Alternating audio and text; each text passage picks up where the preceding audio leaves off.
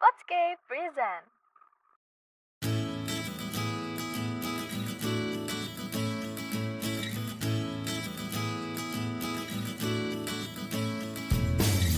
Halo Scapers, kalian lagi dengerin Podscape Podcast Studyscape. Buat kalian yang lagi jenuh sama kegiatan kalian, Podscape bakal nemenin kalian dan pastinya bikin kalian lebih happy lagi. So, dengerin kita terus ya.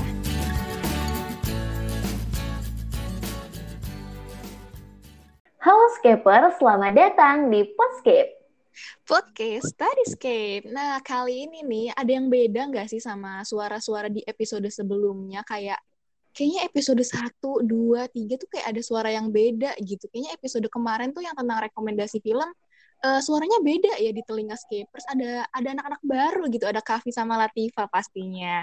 Nah, mereka ini di ke depannya nanti di episode selanjutnya nanti bakal eh, tetap menghantui telinga Scapers di luar sana dan bakal menemani Scapers di luar sana yang mungkin lagi ngerasa jenuh atau lagi kesepian. Nah, tapi di episode kali ini masih ada aku Adel dan juga Dagna pastinya. Nah, tapi kayaknya kita nggak cuman berdua gitu ya. Padahal kita berdua cukup istimewa ya nggak sih, Nak?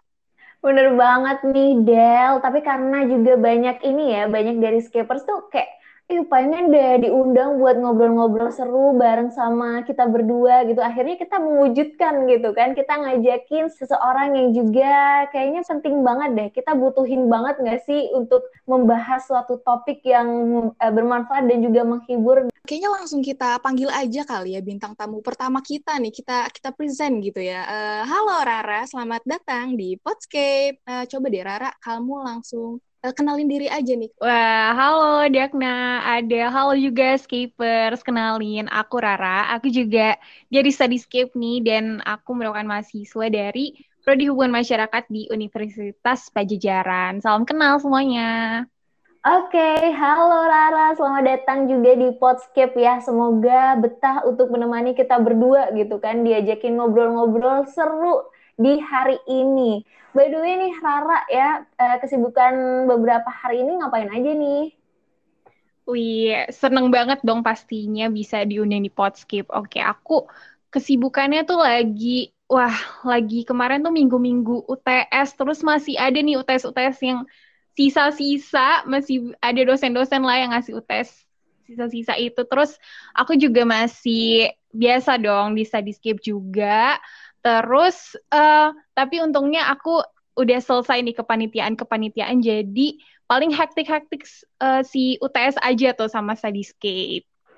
Bener, bener, bener. Kayaknya emang mendekati akhir tahun gini nih, kita jadi lebih hektik nggak sih? Bahkan ada nih yang curhat ke aku gitu kan, ada yang lagi hektik mikirin UTBK, ada yang lagi hektik mikirin mau ujian akhir gitu kan, atau juga ada yang lagi hektik ikutan organisasi atau kepanitiaan. Si Adel gimana nih, si Adel? Eh, iya bener banget. Kepanitiaan ini kan emang apa ya lagi in banget gitu ya di eh, misalnya atau kepanitiaan atau mungkin juga eh, volunteer-volunteeran atau magang-magang itu kan lagi in banget gitu di kalangan anak-anak muda kayak kita gitu kan biar eh, hari-hari mereka tuh nggak kosong melompong gitu biar ada isinya gitu. Biarpun mereka sibuk kuliah tapi juga mereka bisa mengikuti kegiatan-kegiatan lainnya. Karena Dana gitu juga nggak Rara? Gitu juga nggak Bener-bener. Emang kepanitiaan itu sama organisasi, volunteer lagi marak banget gak sih? Apalagi di masa pandemi kayak gini, jadi orang-orang tuh berlomba buat produktif, bener gak ya? Setuju, setuju banget. Apalagi di tengah pandemi tadi yang katanya Rara ya. Dan di tengah-tengah kesibukan yang semakin membludak gitu kan. Semakin banyak kepanitiaan lah, organisasi lah, kuliah, sekolah. Kita jadi ini nggak sih terdorong buat lebih produktif daripada hari-hari biasanya gitu. Kamu akhir-akhir ini juga suka produktif sendiri nggak sih? Atau kadang masih setengah produktif, setengah non-produktif gitu nggak? Oke, kalau aku sendiri ya, aku sebenarnya sama nih kayak Rara, baru aja menyelesaikan pekan-pekan UTS yang sangat eh, apa ya, memusingkan gitu. Aku juga kebetulan juga masih ada sisa-sisa UTS-nya, bener banget sama kayak Rara. Atau jangan-jangan kita satu kampus kali ya, Ra, jadi kayak sama-sama gitu. Mhm. Nah, tapi bedanya aku ini eh, ya nggak ikut kepanitiaan, tapi cuman ikut organisasi, eh, beberapa organisasi yang aku ikuti biar hari-hari aku nggak kosong gitu, biar aku tetap produktif gitu. Aku kan sangat mengejar produktivitas gitu. Boleh nggak sih kita mengejar produktivitas? Waduh, sebenarnya boleh-boleh aja produktif itu bagus banget, apalagi di masa pandemi kayak gini kita jadi punya ba banyak waktu luang nggak sih guys? Tapi kalian bisa masuk ke fenomena toxic productivity. Nah kira-kira kalau Adele sama Dakna udah tahu belum nih fenomena toxic productivity? Oh my god, belum tahu. Iya, aku belum tahu loh. Aku kira kalau misalnya aku udah kayak nyusun list gitu kan, list besoknya mau ngapain aja biar produktif gitu kan.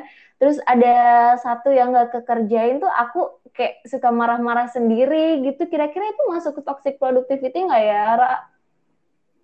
Wah, itu sebenarnya udah masuk ke tanda-tanda ke toxic productivity. Jadi sebenarnya dari awal itu kata produktif sendiri aja udah salah diinterpretasiin sih.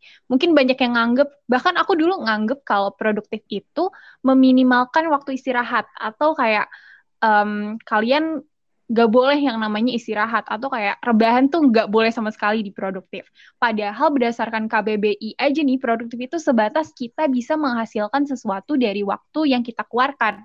Gak ada tuh namanya kalimat di mana menunjukkan kita harus istirahat. So dari situ aja udah salah sebenarnya. Nah, toxic productivity ini apa yang aku pahami setelah baca-baca juga nih, fenomena itu di mana seseorang itu merasa ingin terus produktif, kayak kapan pun dia di mana pun sampai-sampai mereka yang terjebak di toxic productivity ini ngerasa kalau dia nggak produktif, misalkan kayak rebahan as 20 menit, nah itu tuh dia ngerasa bersalah banget.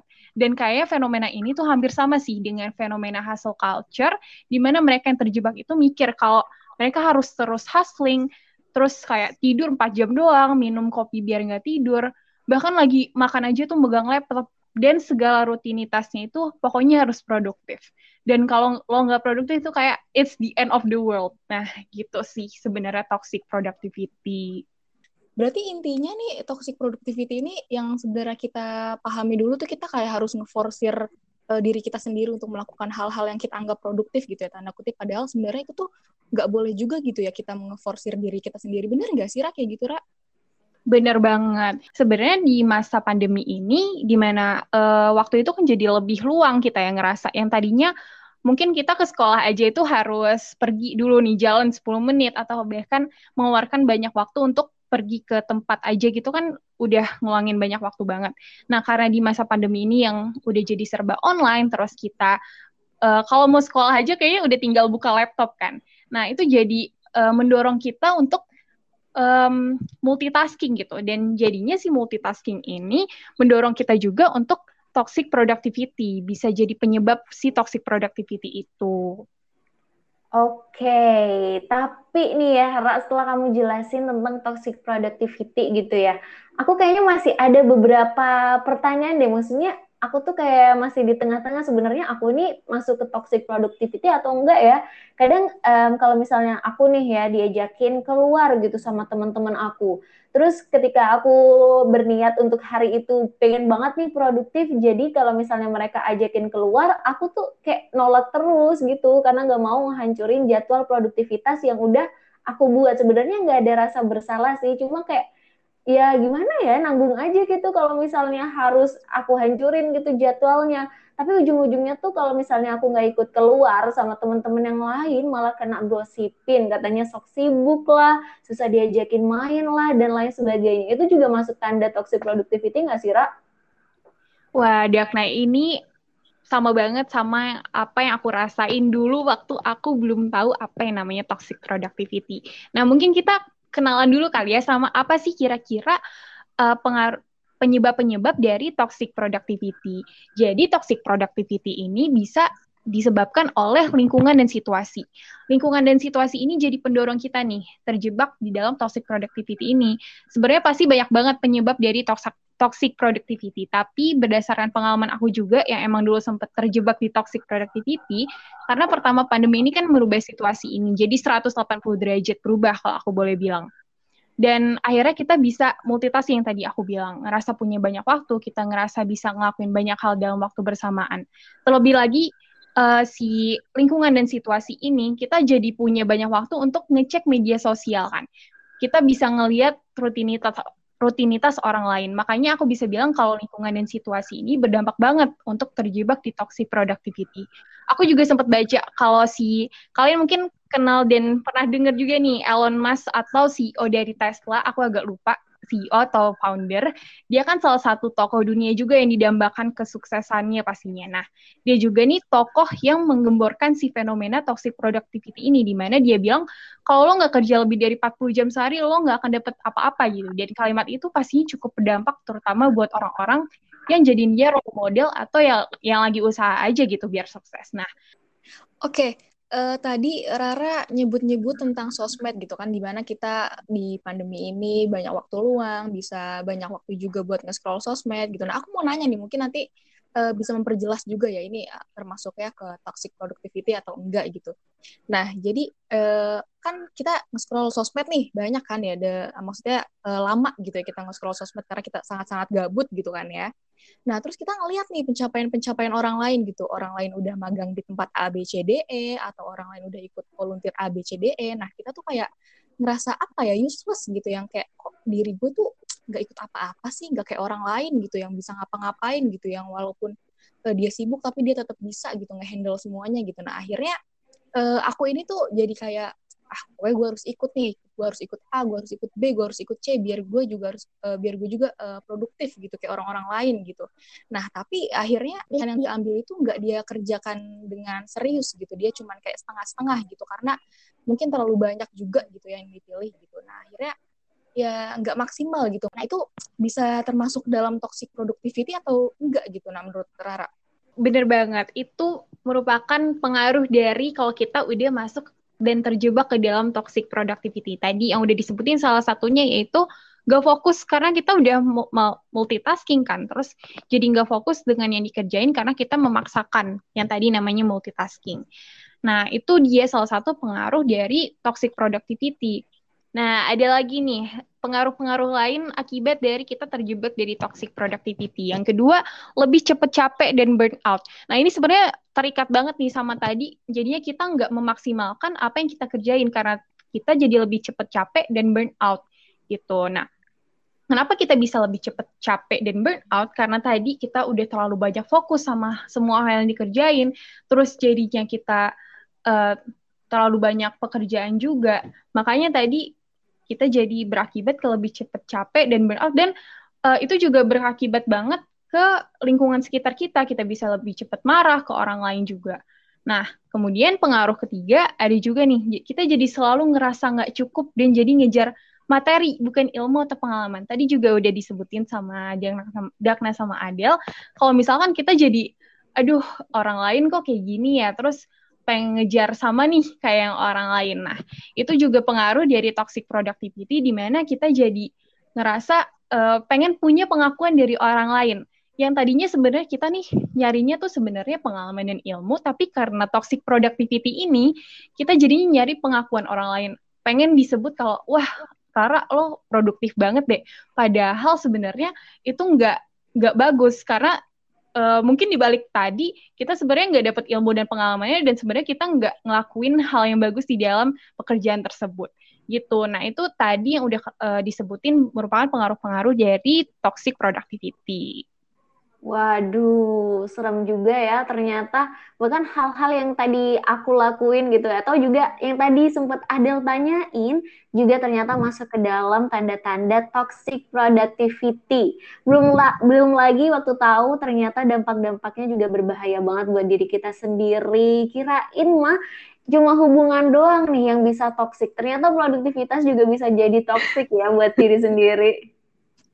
Bener banget. Gak cuma hubungan tapi productivity bisa jadi toxic. Itu quote of the day ya kayaknya. Oh, aduh, betul.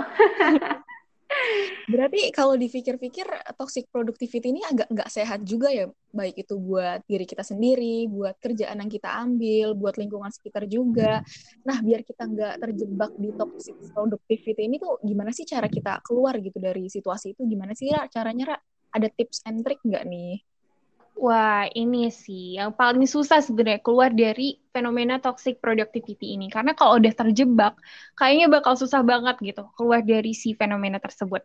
Nah, yang pertama banget yang kalian harus sadari, kalau misalkan kalian udah tahu nih pengaruh-pengaruh tadi dari toxic productivity seperti yang tadi cepet burn out, cepet capek, nah kalian harus cepet menyadari kalau itu tuh toxic productivity. Jadi itu first thing first banget. Kalian harus sadar kalau itu udah toxic productivity kalian merasain harus ngerasain kalau misalkan itu masalah buat kalian. Karena bahaya banget nih kalau udah masuk ke dalam fenomena toxic productivity di mana kalian harus ngerasain yang namanya aduh pengen kerja 24 jam sehari padahal itu bener tadi gak sehat banget untuk kesehatan baik kesehatan mental maupun kesehatan fisik.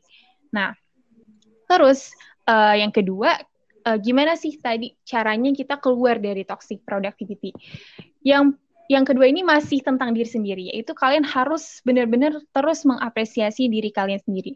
Walaupun kalian mungkin cuma mas ikut satu kepanitiaan atau ikut satu organisasi, atau mungkin kalian sebenarnya nggak ikut kepanitiaan atau organisasi, tapi kalian fokus nih sama kuliah kalian. Nah, kalian tetap harus mengapresiasi diri kalian kalau kalian itu udah melakukan yang terbaik dan udah karena kalian udah fokus ke dalam satu pekerjaan itu. Nah, itu patut kalian apresiasi diri karena kalau misalkan kalian nggak bisa mengapresiasi hal kecil apa pun yang kalian lakuin, bisa-bisa kita masuk lagi nih ke dalam si toxic productivity ini. Terus kita juga harus bisa bagi waktu sih sebenarnya. Bagi waktu ini kayaknya udah jadi klise, banget, tapi ini penting banget sih karena kalau misalkan yang tadi kita udah kerja secara mm, online jadinya makanya kita punya ngerasa punya banyak waktu tapi sebenarnya tuh um, karena kita ngerasa punya banyak waktu ini, nggak nggak jadi kita uh, harus mengurangi waktu istirahat.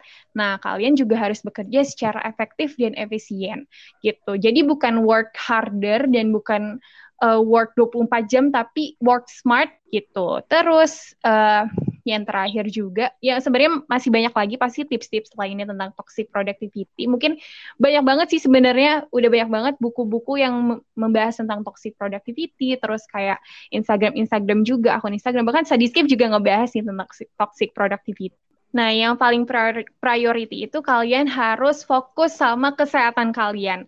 Nah, kalau kalian udah fokus sama kesehatan kalian, kalian tahu kalau, kalian harus fokus dengan mental dan fisik kalian, kalian pasti akan terhindar dari toxic productivity. Itu Diakna Adele.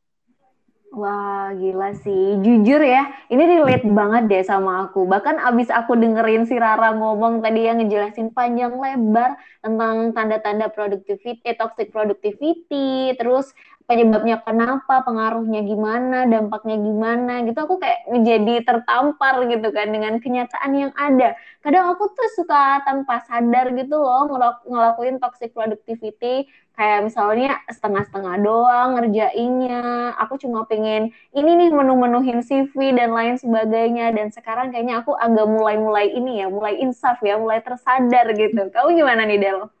Bener banget ternyata uh, selama ini tuh yang aku kejar tuh sesuatu yang gak sehat gitu kayak aduh ngapain juga sih ngejar uh, ketoksikan itu? Kayak kayaknya aku harus ngejar yang sehat-sehat aja gitu kan ya enggak sih nak Bener banget. Nah, jadi ya, Skapers ya, ini perlu banget dicatat dan juga di-highlight. Kalau bisa nih, perlu distabiloin juga nih di buku catatannya Skapers.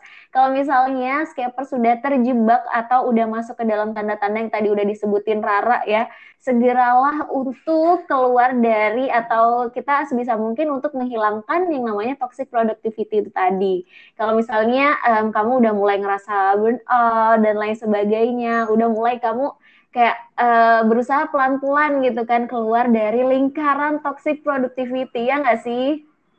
Bener banget karena tadi yang kata udah Rara bilang gitu ya katanya kesehatan itu yang paling utama gitu yang jadi prioritas gitu. Karena kalau misalnya skapers di luar sana tuh nggak sehat gitu ya sakit siapa yang dengerin podcast kita gitu? Kan nggak ada gitu loh. Tolong ya skapers di luar sana sehat-sehat sehat-sehat selalu biar kita bisa uh, ngobrol bareng biar kita bisa ya berinteraksi gitu ya nggak sih nak Setuju ya, pokoknya kesehatan harus yang utama.